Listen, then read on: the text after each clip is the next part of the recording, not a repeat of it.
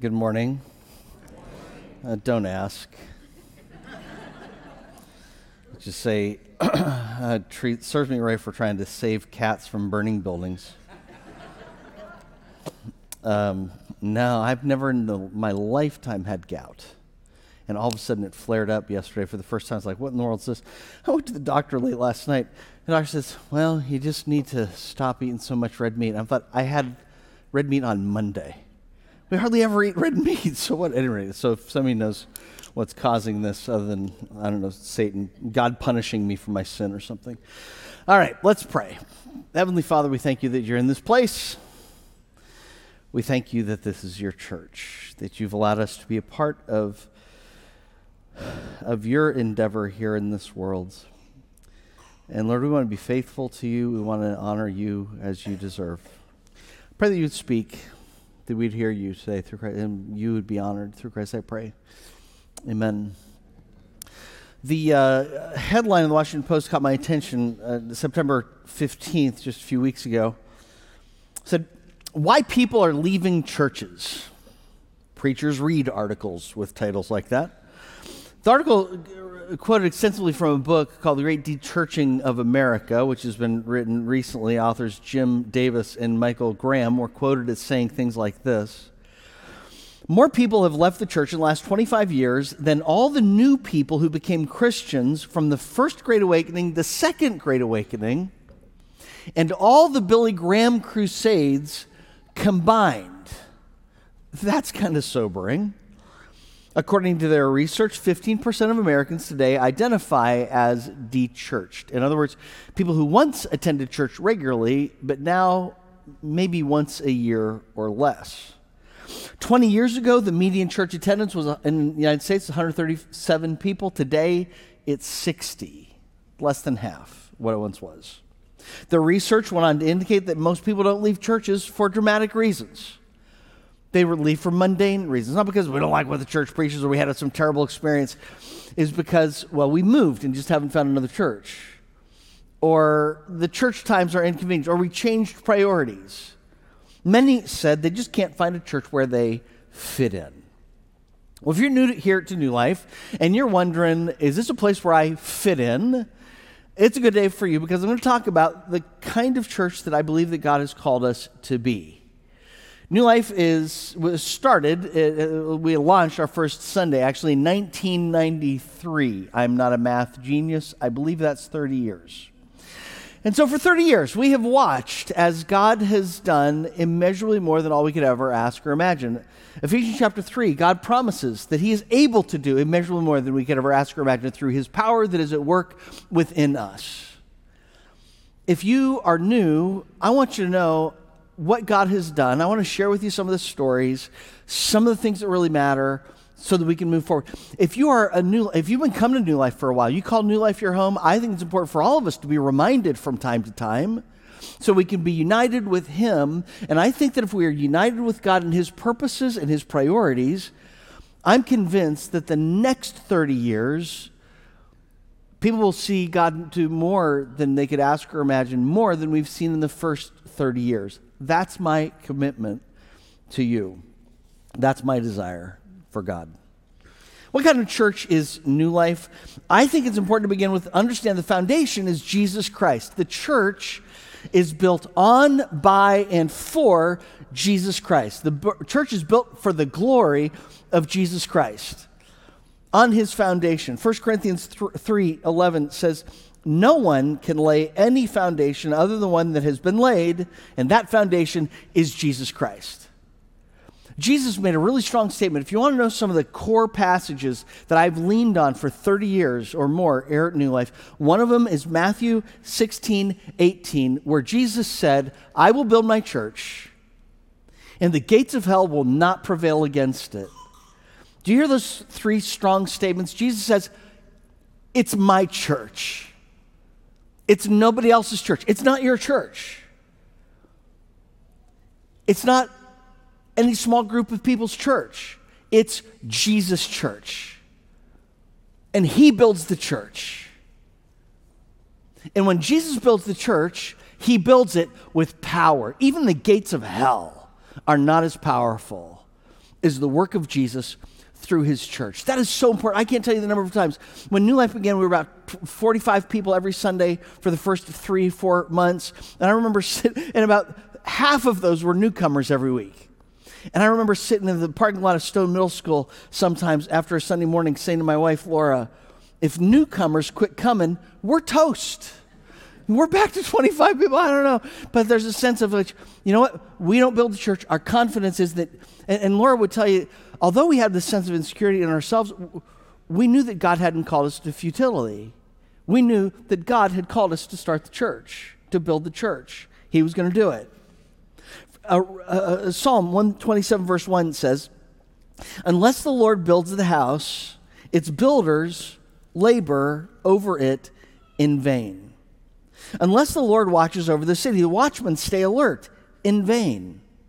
In vain, you work on that. You get up early and stay up late, working hard to have enough food. On the other hand, when Jesus builds the church, he does more than we could ever ask or imagine. You look and you say, only God could do that. Look at the power. Look at the answered prayers. Look at the people that God's raised up. Look at the people that God sent out. And that's what our commitment is. Jesus, build the church. I'm not smart enough. We're not smart enough. You just show us how. Now, the question is, how does Jesus show us how he wants to build the church? That's why we say, are very clear, we are a Bible based church. If you want to know why we teach what we teach, it's because we don't build the church, he builds the church. If you want to know why we make the decisions that we make, it's because we don't make the we don't build the church. He builds the church. Why do we build an end zone? It's not just because we want to have a building like this. It's because we looked and said, what are the biblical principles? If you're going to start a, build a building, how would Jesus? What's consistent with the purpose of the church? What's consistent with good stewardship? And that's how you have something like the end zone. Jesus builds the church through the Bible.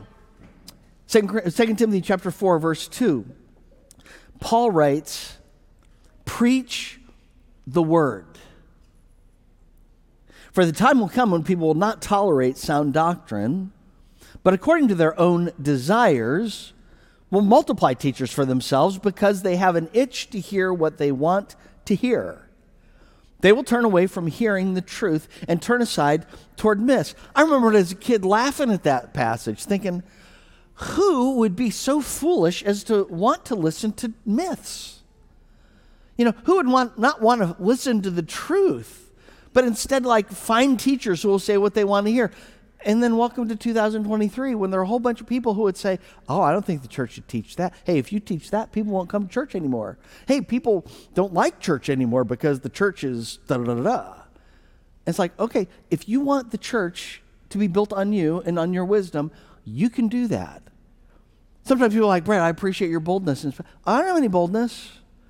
I know if I don't preach the Bible, if we don't preach the Bible, teach the Bible, Jesus doesn't build the church. And we want Jesus to build the church for his glory, by his power. If you want to find a social organization, there are lots of churches out there if you want to find a church that makes you happy. You know? You want a ch- church that tells you God wants you to be wealthy, you can find that church. You want to find a church that says there is everybody goes to heaven? You find a church says everybody goes to heaven. In fact, my friend Tim Jones used to say churches like that at Christmas time, they don't sing Noel, Noel, they sing No Hell, No Hell. That's Tim Jones. That's bad, bad. Yeah. You can hear those of you who know Tim Jones can just kind of imagine Tim saying, "No, hell, no." Anyway, you want to find a church like that? You can. You want to find you want to find a legalistic church? There's some people that like that. Okay, you can find a legalistic church, but that's not Jesus' church. The church of Jesus is very careful to say, "We're going to preach the word. What we believe and what we do comes from Scripture." We're going to talk next week more about, I'm going to do a devotion more on this, but we're going to talk next week about the why. Why do we trust the Bible so much? But you know what practical that means for you? When you're looking for a church, there are a lot of things that motivate people to look for a church. I want a church where the worship is nice. I want a church where they have a really good children's ministry. I want a church that has a good youth ministry. I want a church that serves in the community. I want a church where I really like the people that go there. You know, I want a church that agrees with my politics. There are a whole bunch of reasons that really are wrong for people, prim- not primary at least, for people to choose church. You know the number one thing you need to ask? do they teach the Bible? Where do they stand on the Bible? There are some churches that believe the Bible changes us. There are some people believe we change the Bible. You need to find a church that says the Bible changes us. Jesus builds the church through his word. Second, the mission of Jesus of, of new life is the mission of Jesus Christ. Life is have you lived long enough to realize life is too short to waste? Just kind of drifting. That is why every organization that's a decent organization knows that it needs to have a clear, compelling mission. Etsy, for instance, their mission isn't to sell stuff. Etsy's stated mission is to keep human connection at the heart of commerce. Lego. Lego's mission is not we build blocks for children to build with. Their mission is to inspire and develop the builders of tomorrow. Isn't that good? Dunkin' Donut. I think Dunkin' Donuts' mission is to make a buck while making you fat. right? Their mission is, and um, it's easy to take to laugh at this one at first. We strive to keep you at your best with fried food, fried dough. But anyway, we keep you at your best. And to remain, I like Dunkin', by the way. I'm a big fan of Dunkin' Donut coffee, especially. And to remain loyal to you, your tastes, and your time. That's what America runs on. I don't know what organizations you're part of. I know that some of you are part of organizations that you're part of them because you love the mission. You need to understand there is no mission more important or more compelling than the mission of Jesus Christ. It is the only eternal mission. And we make no apology for that. You know, sometimes people, I'm, okay, the church planter is coming out in me, but sometimes people are like afraid to ask people to volunteer. Oh, I don't want to burn them out. Oh, it's like, what do you mean? You're afraid to take advantage of people. You have the chance to be a part of the kingdom of God, the work of Christ on this wor- world. That's, that's a tremendous opportunity. Who would want to miss out on that? The mission of Jesus is really clear. He states it many places. It's one of the reasons you'll hear Matthew 28 around here a lot. Verse 19, Jesus said, Go into all the world and make disciples. That's the mission of the church. Go, make disciples, all the world. And he continues baptizing them in the name of the Father, the Son, and the Holy Spirit, teaching them to obey everything that I've commanded you. What's a disciple? Somebody who's baptized into Christ, somebody who's learning, teaching them to obey, somebody who's obeying Christ. And I will be with you always to the end of the age. You know what it's all about? Here, this is a wonderful thing about the end of that. It's not just about you being a soldier who does what Jesus wants to do, it's about you walking with Jesus. He wants us part of his mission, not so he can use us, but so we can walk closely with him. That's the mission of the church. When I think about that in new life terms, how God has kind of clarified it for us, I like to think about it in big picture, small picture. There's a big picture purpose of the church, but I wonder how many people actually understand how you and what you do every day is connected to the big picture mission of the church. Um, Madison uh, came up with a good picture for me to use that kind of illustrates the mission of the church.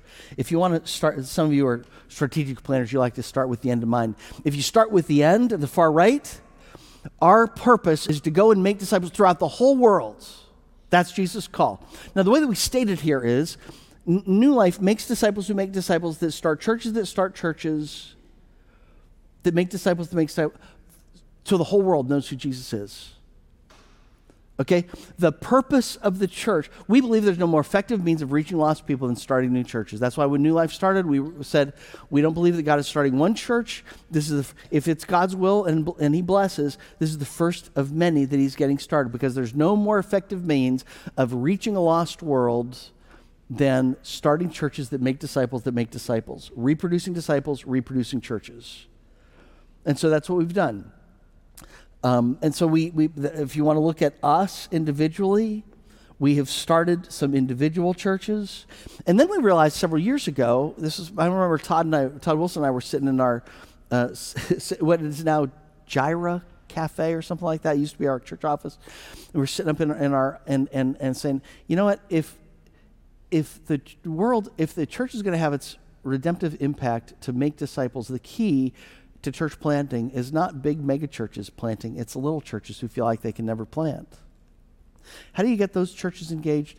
You need to start networks where churches, where like five churches can get together and work together to start a church and then that church is part of another church network, becomes part of another to start more churches, start more churches. That's how you get everybody in the game. So that's what we have tried to do. We have not just started individual churches, but we start churches that then are networks. And you know how it's worked? How God, um, we say we've started over 300 and some churches. Um, that, candidly, that really doesn't do God the honor that he deserves. We don't know how many churches that New Life has helped start. Um, because so many things, so many times, some like this has happened. Um, years ago, we helped Dave McCants start a church in North Carolina. Um, I was just, it's funny, I haven't been in touch with Dave for a while. We just had to talk a couple weeks ago. Um, Dave discipled somebody, raised up a fellow by the name of Roger Burns. God called Roger to plant a church. Roger, so we worked with Dave. Roger actually came through our Passion for Planting residency, church planter residency, used our Passion for Planting project management services. Um, it's pretty cool. You may not be aware of it, but there's those of you who are project managers can't imagine actually doing something without a project management tool. There's no project management tool for church planting but the one that God gave us here when Todd Wilson was on, well, Todd is still on staff, but when we started church. So using that project management tool, um, Roger started church, and we started together as a network with him. Roger discipled Kevin McNeil. Kevin McNeil believed God was calling him to start a church. Kevin came through our, through our residency program, used our, church, our, our, our, our coaching and our project management services and then we worked together at a network to start Kevin's church. Kevin's preached here uh, in the last couple of years. And then Kevin discipled, and he raised up a young man by the name of Corey, who I think was last year the year before, came through our residency program, um, used our tools. Now we've planted a church with her. He started a daughter church with Dave. With Dave, we started a granddaughter church led by Roger with Roger, we started a great granddaughter church with Kevin. With Kevin and Roger and Dave, we started a great great granddaughter church with Corey. And God builds the church. See, the do, you, do you understand some of the keys there to effectiveness? It's multiplication, it's reproduction all along the way. It's churches that reproduce, but if you really boil it down to its most basic level, it's individuals who are disciples making disciples who reproduce. That's why, if you want to boil down, we say at New Life, well, we our purpose is to start to make disciples, make disciples, start churches, and start churches. But if you really want to boil that down even more essentially, we go to John 10 27. Jesus said, I'm the good shepherd. My sheep hear my voice and they follow me. If the key is reproduction over here, it begins with reproduction with each person. One at a time, people making Jesus their good shepherd, every day hearing Jesus' voice and following. See, and individuals do that. How do we do that? We have to do that in the context of groups you get growing disciples who are saying, Lord, what does it mean for us to go and make disciples? Are the, who are the people that you're wanting us to disciple? Who's going to disciple me? Who am I discipling other? You have growing groups of people making disciples who make disciples, groups that are increasing in number. That's how you get churches. You don't just have, you don't have, there's a sense in which churches plant churches, but really it's growing disciples plant growing churches that plant growing, reproducing churches. That's why, if you wonder why we push, you need to read the Bible every day. Why Tom makes uh, uh, Bible reading um, opportunities available every day, and we do videos all the time, you know, for weekly Bible studies. If you wonder why we're always encouraging you, get connected, get in a small group. We're always encouraging you. How are you hearing God's voice and following? Who are you sharing your story with? It's because our individual obedience at this level is what is the key to reproduction around the world. What God's doing in you matters. Now, how do we live that out?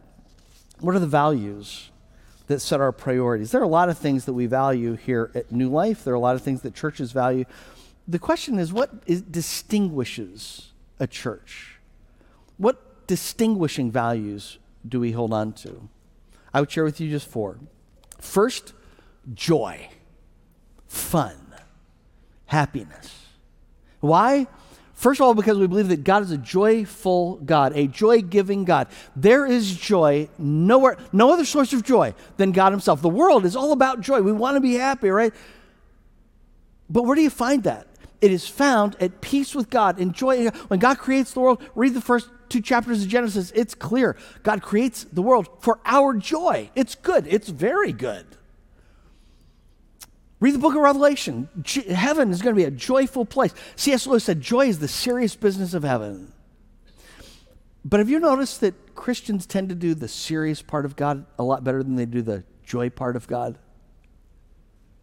What's infectious is God's joy.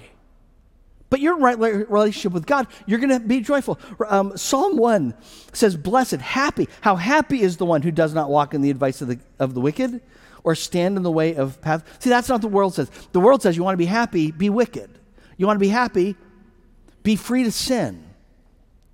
No, no, no. How happy is the one who doesn't walk in the advice of the wicked, or stand in the pathway of sinners, or sit in the company of mockers, but his delight is in the Lord's instruction, and he meditates on it day and night. We believe joy reflects God's character points people to God's character and is a practical way to love people. I heard somebody say a couple of weeks ago, I hadn't thought about this. You know why we choose to be happy? Happiness is the same reason we choose to brush our teeth. Not just for our own hygiene, but to bless other people. right? Don't brush your, try this experiment. Don't brush your teeth tomorrow and go to work. Don't brush your teeth tomorrow and kiss your wife, right? what's going to happen? You're going to say, oh, you don't love me very much. Oh, please don't. There are a lot of Christians spiritually going around with, that, with spiritual mouths that have their teeth aren't brushed. They're not very happy.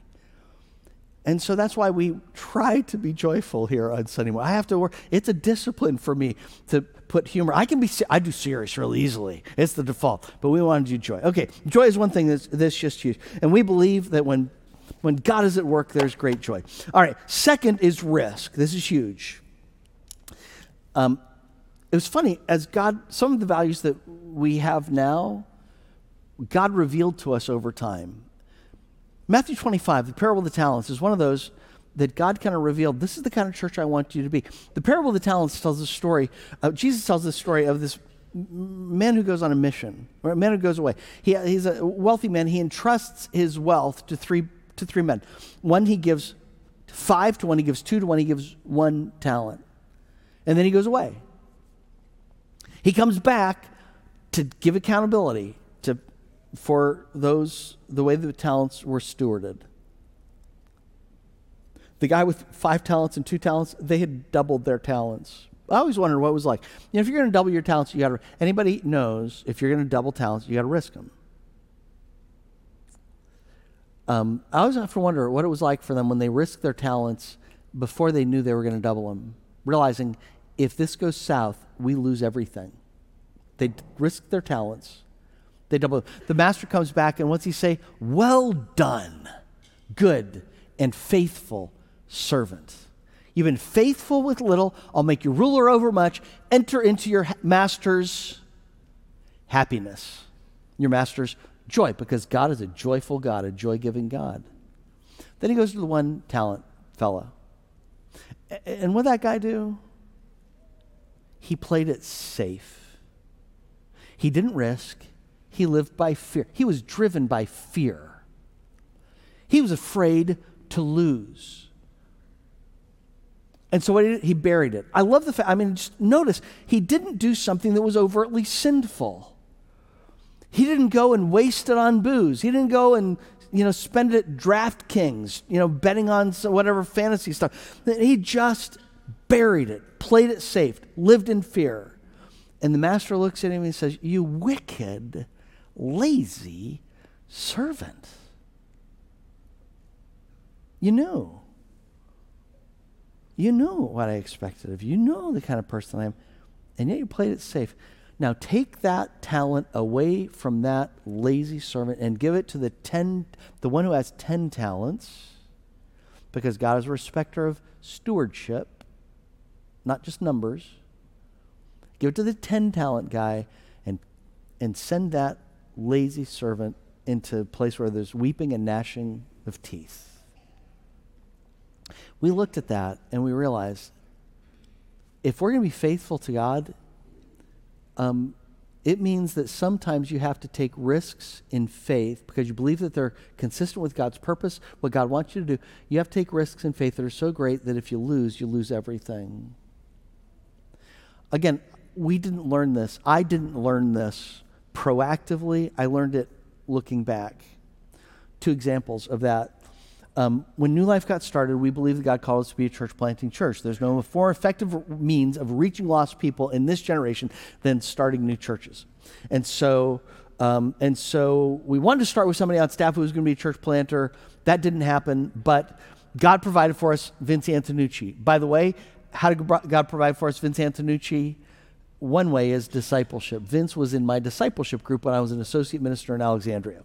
Then he went away, decided to go into ministry, wants, decides to go into church planting, decides God's calling him here to learn how to church plant, to go church plant. So Vince is with us for two years. And, um, and after two years, Vince is like, Brett, I think it's time for me to go plant. And I said, Yeah, Vince, I, I hate to see you go, but I, you, I, that's why we brought you here to plant. Okay. And then he says, Oh, and by the way, Joe Heilman wants to go too. Now, you need to understand at that point two things. First of all, uh, New Life had three staff at that point, full time staff, three full time staff. Um, I was senior minister, Vince was associate minister, and, um, and Joe was the worship leader. Vince, by the way, is going to speak here in a couple of weeks. Um, you are going to love Vince. In fact, I'm a little bit afraid because when you hear Vince, you're going to think, why didn't Brett go to Planet church and we got to keep Vince, you know, kind of thing. Am I telling the truth, Bob? Yeah, Vince is Vince is really funny. Anyway, but um, but so so uh, so Vince is great. Um, Joe helped us start the church. He was with us from the very beginning, worship leader. The other thing you need to understand is that when when Vince came, we were about hundred people. But when he left after two years, we were over three hundred people. And I and now we're losing three two thirds of our staff. And I remember having a conversation with Marge Ferguson, Pat Ferguson's mom, at that point. And I said to Marge, I said, Marge, um, I really don't know how a church of our size, with our age, of our age, overcomes losing two thirds of the staff that are so talented as Vince and Joe. But I said, I also know there's there's only one thing, you know, dumber than releasing them, and that is disobeying God. It is a much greater risk to disobey God when He says to risk than it is to release them. And so we sent them, and as much money as we possibly, more money than we actually could. And, and some people went down to help them get started, and that church is still going great. Um, Jason Bedell has preached here before. He's the senior minister there now. But I look back, that's one of those things like, oh, and, and by the way, a- after that, God provided for us more staff, quality staff. Pat Ferguson came on staff. Todd Wilson came on staff. It was just like, and, um, and God provided. But I think we had to risk. I don't think that God would have honored if we hadn't risked for him.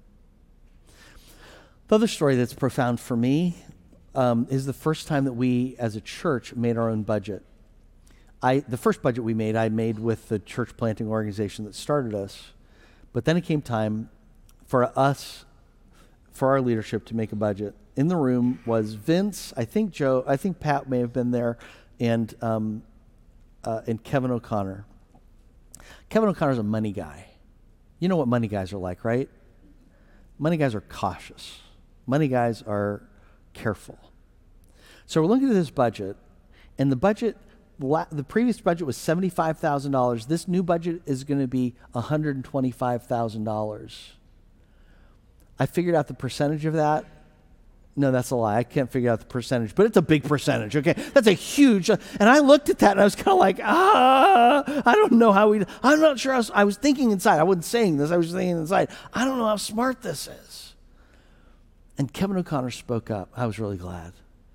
Kevin's like, I have a concern for this budget. And I'm kind of like, I have a concern for this budget. I was thinking to myself, I have a concern for this budget. You know what Kevin said? Kevin looked at it, he says, My question is, where's the vision?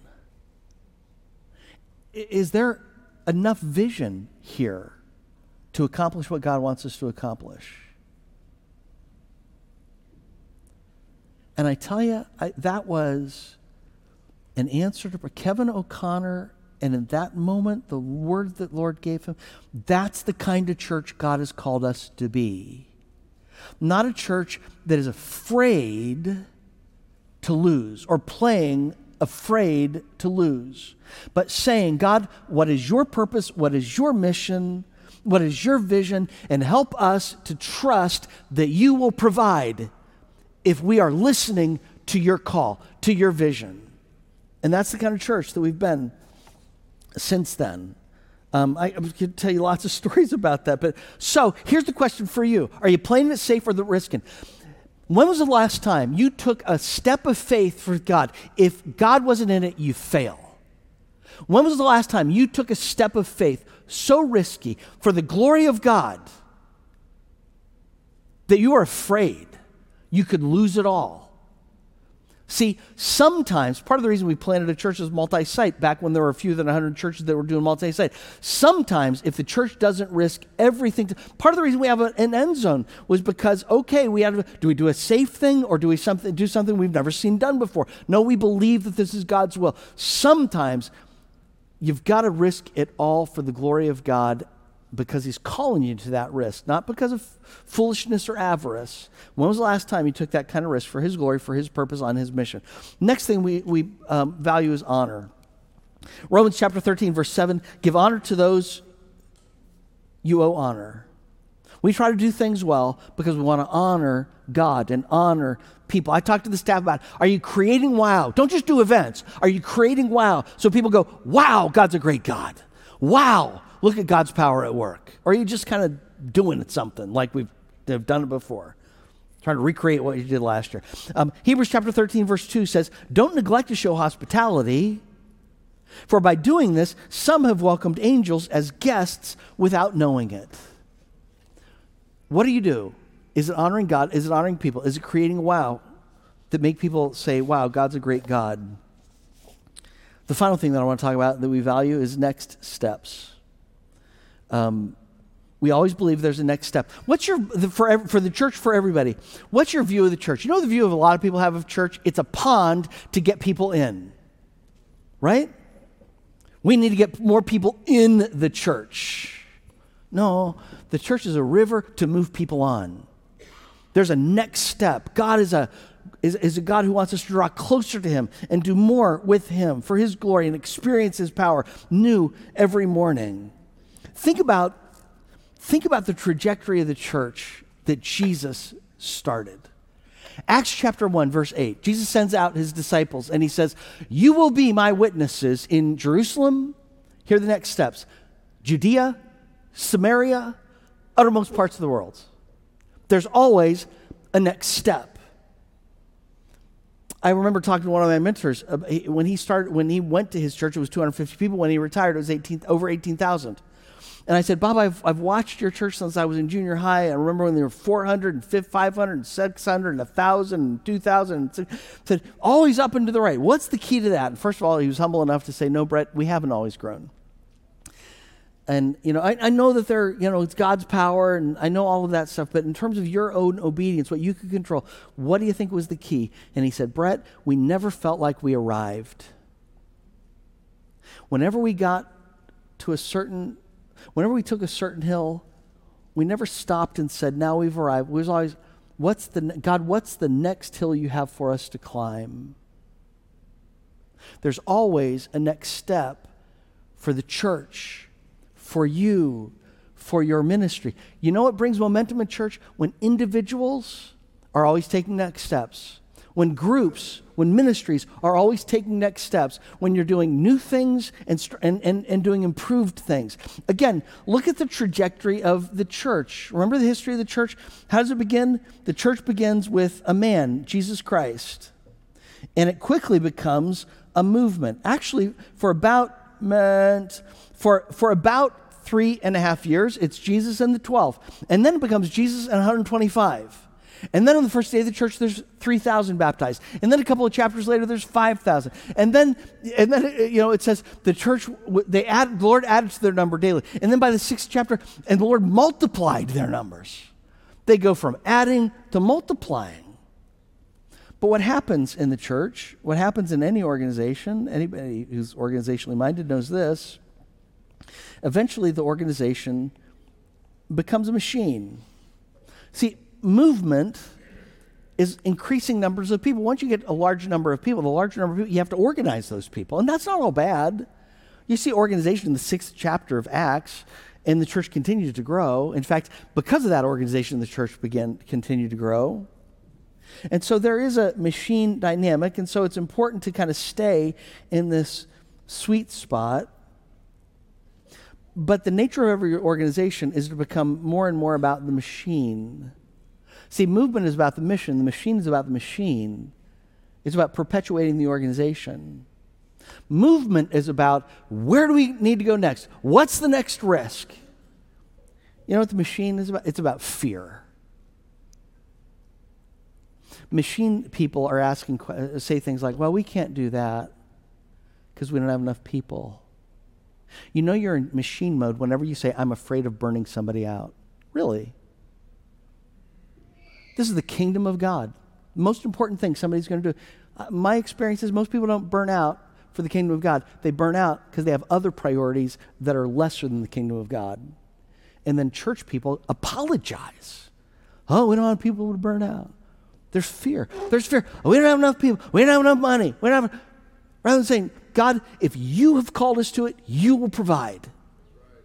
God, we will risk out of obedience to you because we want to do nothing less than be completely obedient to you. We want to be nothing less than the church that you have called us to be. And we will not settle because of our fear. And so, but churches do that. And that's what you get to the fourth century, and, and the church becomes a machine under Constantine. And it's about the organization, it's about per, self you know, perpetuation, and it's about sin, and, and, and, the, and, and, it just, it, in some ways, it began to die. Um, and, and you know what happens if you become a machine long enough? You become a museum. You know, you, museums are places you go and say, man, those things from the past are really kind of cool. You look to the past all the time. So the key is how do we follow the man to be his movement? What's your next step? That's why New Life, we're always dreaming. Tim Mulcahy will tell you we're always dreaming.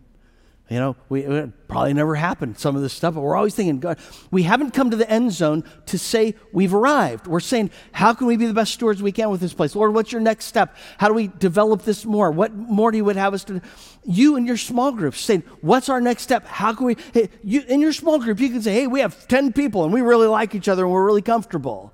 Or you can say, how do we reach more people for Christ? How, there are more people that need the Lord.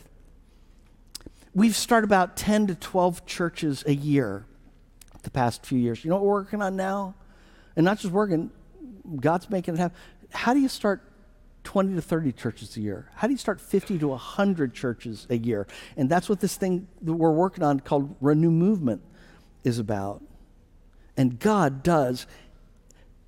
And when people obey, obey God and take his risks, God will do immeasurably more than all we could ever ask or imagine through his power that is at work within us. What does it mean for you to discover God? What does it mean for you to develop spiritually? What does it mean for you to deploy in service? What does it mean for you to share your faith so somebody else will take next steps as well? If the Middle East conflict reminds us of anything, it ought to remind us that people need the Lord. There will never be any peace until there's peace with Jesus Christ. Right? That's what the Bible says. Jesus is our peace. He is the one who tears down the vi- dividing wall of hostility. I want that hostility to end, but it's not going to come because of people. It's going to become people find peace with God and then peace with each other. That's your mission. Has our mission ever been more clear or more important than in this generation?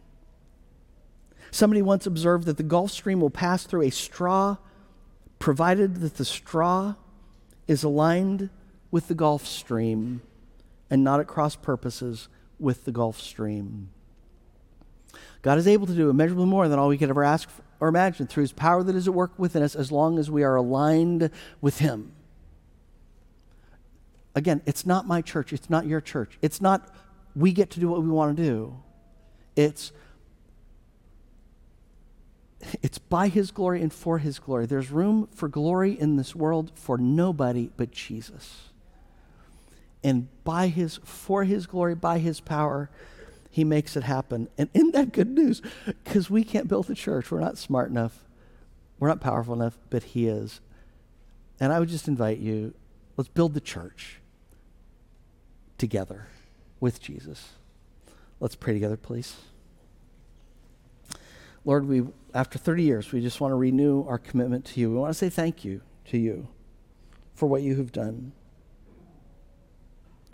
And we want to look to the past and appreciate what you've done. We want to look to the future and see what you might do, but mostly we want to look to you and just say, Lord, um, we need you. We need you to lead us. We need you to give us wisdom. We need you to empower us. Um, Lord, this world's a mess that we're living in, and we're we can't do it, make a difference unless you are doing the work through us. And so this is our prayer for your glory, that more people will say, God is a great God. Through Christ, I pray these things. Amen.